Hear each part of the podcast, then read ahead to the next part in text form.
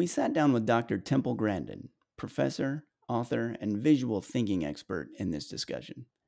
You can listen to or watch this or other podcast episodes by searching for the Leadership 377 podcast in most pager podcast retailers or on YouTube.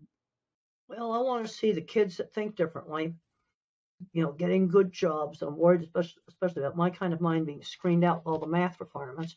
And the thing is, you need my kind of mind. I gave a talk to airline. I gave a talk to a steel company. I said, you need my kind of mind to keep your mill operating.